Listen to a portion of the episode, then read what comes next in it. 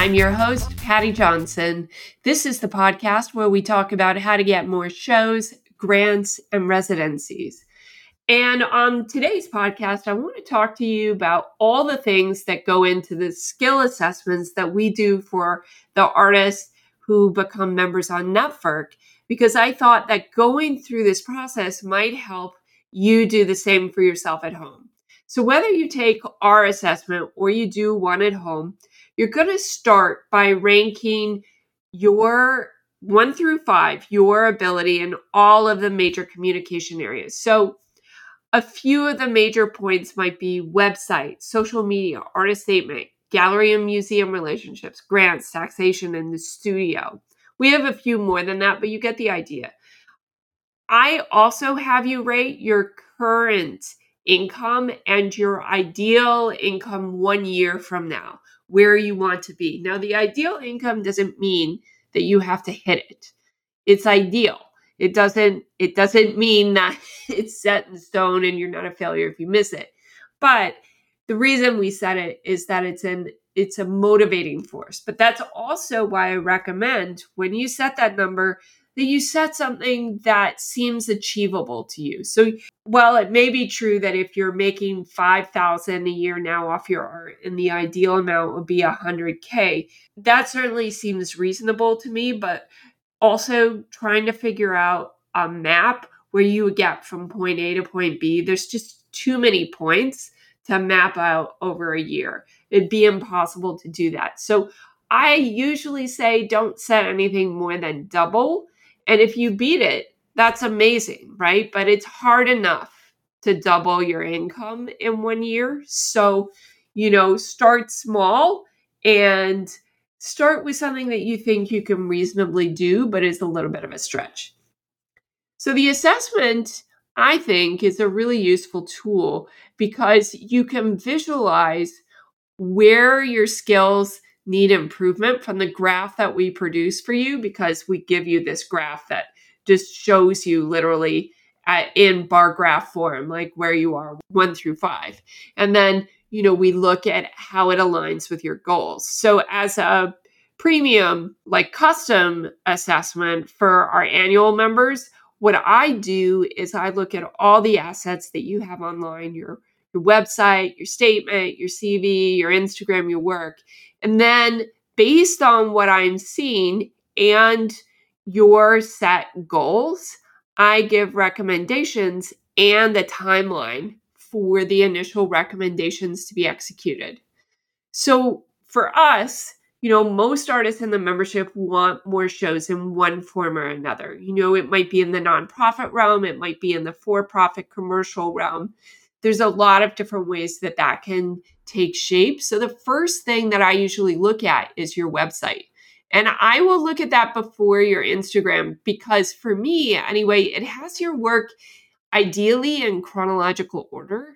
It has installation shots, ideally, not always. It has a CV so that I can look at where you're showing and it gives me a much better overview of your career than your Instagram account will. Your Instagram account gives me a really good idea of what you're making right now. Both are really important. But in terms of a history, your website does a better job for that. Now, I personally don't recommend doing any kind of outreach unless your website and Instagram is up to date. Now, I feel like I have to immediately offer the disclaimer that, of course, yes, there are artists who haven't done any of this and it still works out for them. But it's just always better to have these ducks in a row than not. And I can tell you from personal experience that I've thought twice about including artists in shows because I've looked at their website and social and I wasn't sure that I could trust them to be responsible. So maybe that's unfair, but my thinking has always been that if you can't up your update your website, like how would I know that you'd be able to do something much harder, like ship something on time? So that's always been just my process as uh, whenever I do any kind of curation. Now, today in the first part of this podcast series, I'm going to focus on websites and how I execute this part of the audit. But first, I want to say that if you're having trouble making your website look good, you are not alone. In order to make a good looking website, you have to look at a lot of other artist websites, you know, decide what you like, show your designer those examples or use them as a guide for yourself if you're doing this without a without a designer. I recognize the problem with this though. When I was working with my brother because I like I asked him to show me some good architecture sites, you know, sites that he'd like his site to look like. and oh my God, he gave me like the worst websites. And I was like, if I have anything to do with these websites, I'm going to be embarrassed. But they were, you know, they were told like they were out of date. And he's like a really smart, extremely literate guy. But all he does is design museums and community centers all day. He's thinking about like zoning restrictions and that sort of shit. Like he's not looking at websites ever. And that was really clear. And I think a lot of artists are in that same category. They're, you know, you're in your studio, you're not thinking about a website. And that's why we have a bunch of model artist websites inside the portal so that you don't have to spend your days looking for sites that you don't know how to find because you haven't spent your time that way and you don't want to spend your time that way. So when I look at your website, one of the things I do evaluate is how up to date your template is. So if you're on iCompendium, I think this is a pretty good platform. Uh, the guy who owns it, is like very customer service oriented. In my opinion, the templates could use a little bit of an update because it's been a couple of years. So that would be my caveat with them. But I would also say that the majority of artists inside Netvvrk and that I see are using Squarespace templates. I would say about 60% of you are on the 7.0 Squarespace template, which is not the most recent. The most recent is 7.1. And since the company is only offering updates to their 7.1 templates, my standard recommendation is to move when you have time. These templates are like the new templates are just getting a lot better really quickly so it's kind of exciting exciting to see that. But as a word of warning it's pretty time consuming to move all of your images over to the new library. So basically if you're on the 7.0 you have to like download all your images and then re-upload them because for some reason the the library just doesn't shift over and that is supremely annoying. With all that said though, I my prediction is that within 2 years, maybe even a year and a half, those older templates are going to start to look like a little too out of date to stick with them. So you're kind of you're okay now, but there's going to be a bunch of them that are going to need an update very soon. So one of the basic design flaws with not all, but a lot of the Squarespace 7.0 templates is that they don't have a footer. So, for those of you who don't know what a footer is, it's basically the bit of real estate at the bottom of the page that is you know usually relegated to things that we don't think are that important like the terms and conditions the newsletter sign up the contact you know, the the studio address, that sort of stuff. The thing is though is that those pages are actually really important. You can see that by the way that they're designed. So if we use the menu headings as a comparison, the menu headings are stable, right? No matter what page you're on, the menu headings at the top always stay the same. There's only one other part of your website that operates in the same way, and that's the footer. So it never changes no matter what page you're on. The footer is always there, it never goes away, it's static. And uh, that's really important because actually your contact information is there. Your mailing list sign up should be there.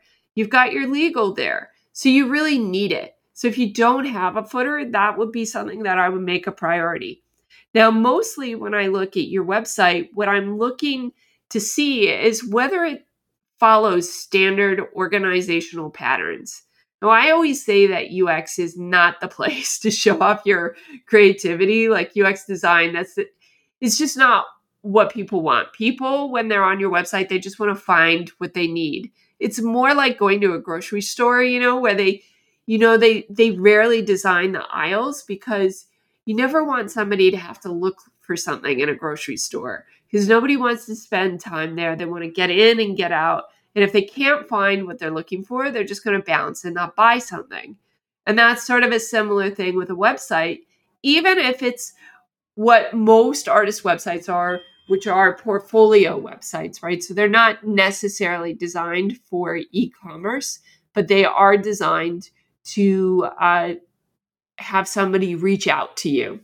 So don't make the navigational menu items move around. Try to keep your headings to one word whenever possible.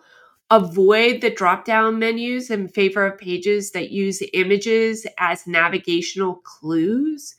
So, the average artist series has names ranging from things like Untitled 2023 to a million years in the making. Let's say I just made those names up. But the point with both of those is that neither one of those series titles tells us anything about what we'll see. And that's why it's really nice to have a picture as a navigational cue. So you don't need 10 menu headings on your website.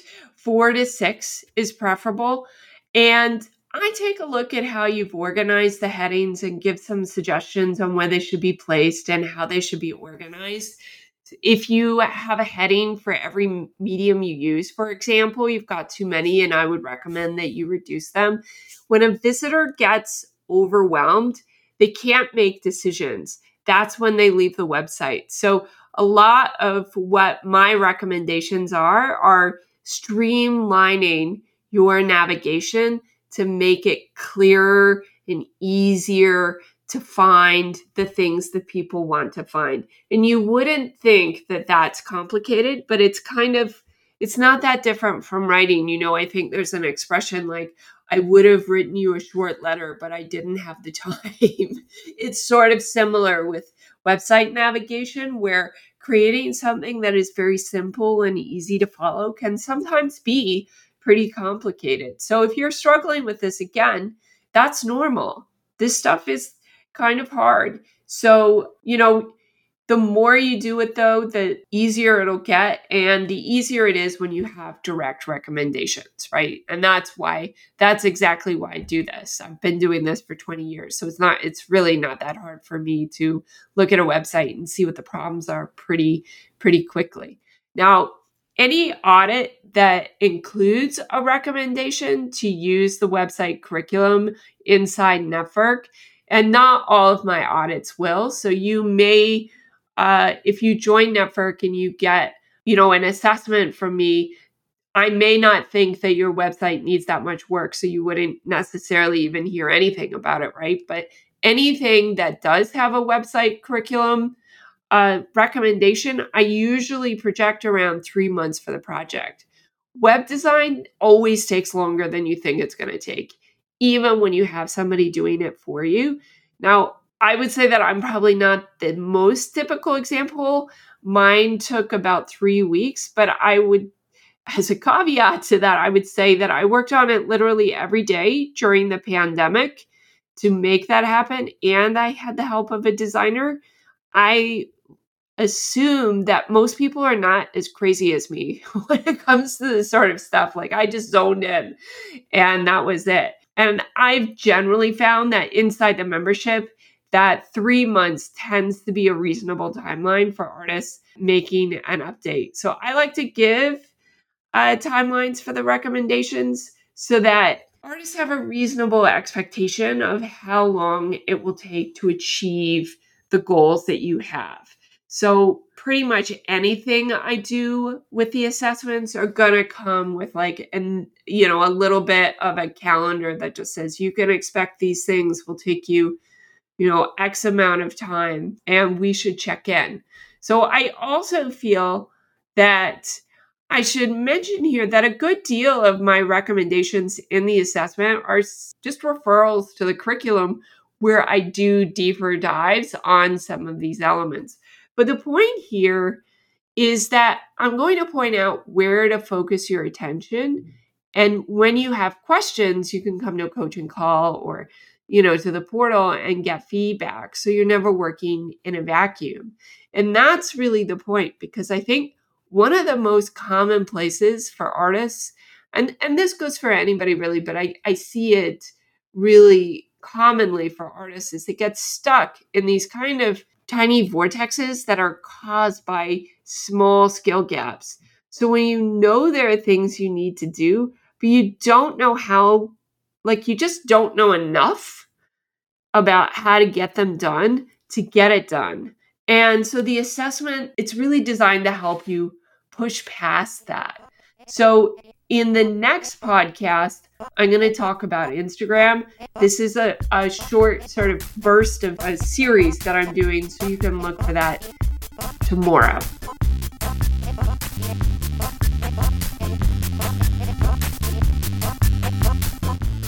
You for listening. If you like the show, please leave a review and share it with a friend. It really helps get that valuable information out to more artists just like you. You can find all of the names and the links that we reference in this conversation at workshop.art slash podcast.